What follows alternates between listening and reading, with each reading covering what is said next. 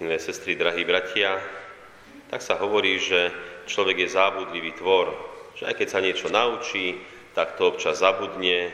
Netýka sa to len detí v škole, ktoré sa musia stále učiť, opakovať a opakovať, ale myslím, že sa to týka každého jedného z nás, že zabúdame. A tak sa vás opýtam, či ste nezabudli na to, alebo na to evanílium, ktoré sme počúvali minulú nedeľu. O čom bolo minulé evanílium? Pred týždňom. Takto z tohto miesta. Pamätáte si? Ale no, pamätáte si. To bolo 7 dní dozadu iba. Áno, neveriacom Tomášovi. Bolo o tom, ako sa Pán Ježiš zjavil učeníkom, ktorí nevedeli a nechceli, alebo nedokázali sami uveriť, že je to Ježiš Kristus, potom nakoniec uverili, potom sa musel zjaviť samotnému Tomášovi, ktorému povedal, dotkni sa mojich rán, vlož ruku do môjho boku a nebuď neveriaci, ale veriaci. Čiže toto bolo zhrnutie minulotýždňového evanielia a v dnešnom evanílium opäť počúvame veľmi podobnú myšlienku.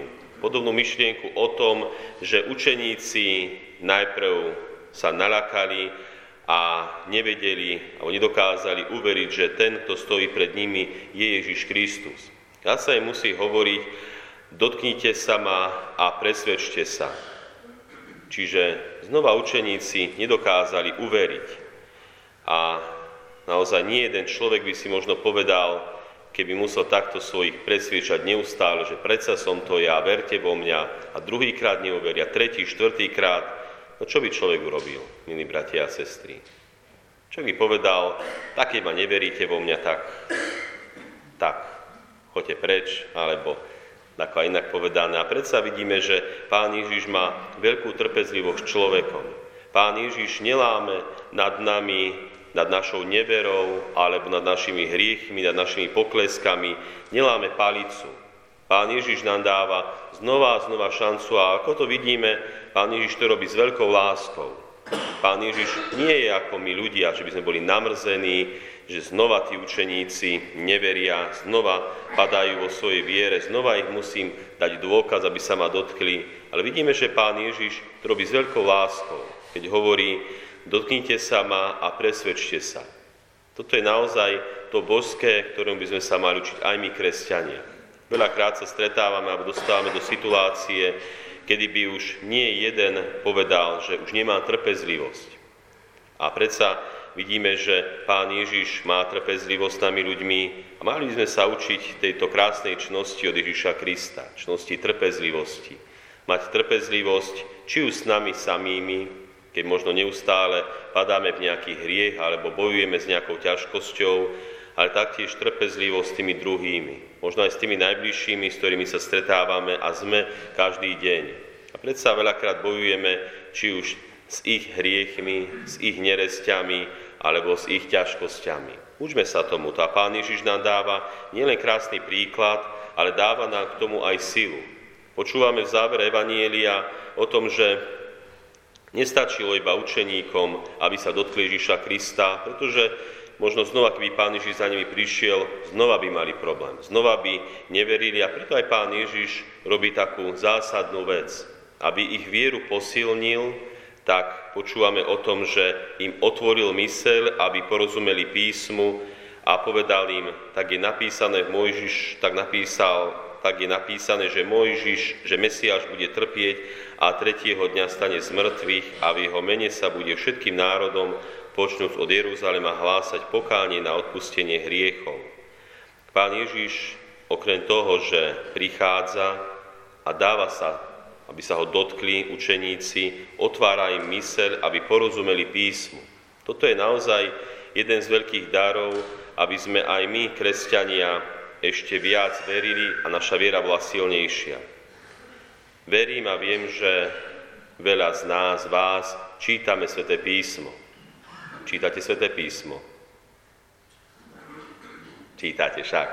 A možno sa stalo viackrát v písme, že keď ste čítali či už nový alebo starý zákon, že si si povedali, je to ťažko napísané, nerozumiem tomu. Stalo sa vám to? Pravda, že ani sa to stalo že som bol, ako je to napísané, čo to znamená, prečo je to takto napísané, nerozumiem tomu. Je to možno normálne pre nás ľudí, že predsa čítame slova, ktoré sú na jednej strane Božie slova, čiže písali hoci ľudia, ale znuknutia Ducha Svetého.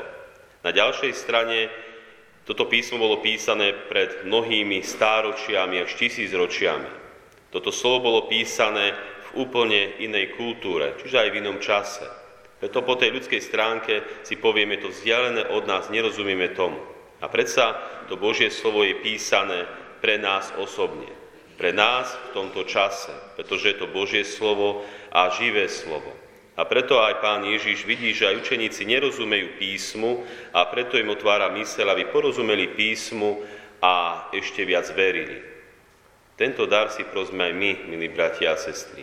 Keď budete čítať Božie slovo a možno nebudete rozumieť tým slovám, proste si, Pane Bože, otvor mi mysel, otvor moje srdce, otvor môj rozum, aby som chápal, aby som chápala to, čo mi píšeš. Pretože Pán Ježiš nepísal tieto slova pre niekoho anonymného alebo pre iba celé masy.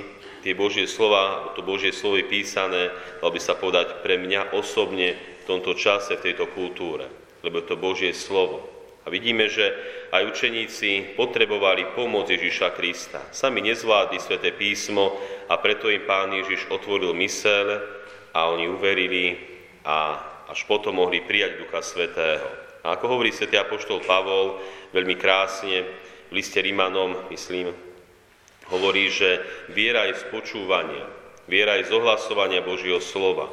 Naša viera sa veľakrát rodí a hlavne rastie skrze písmo, sveté písmo Bibliu.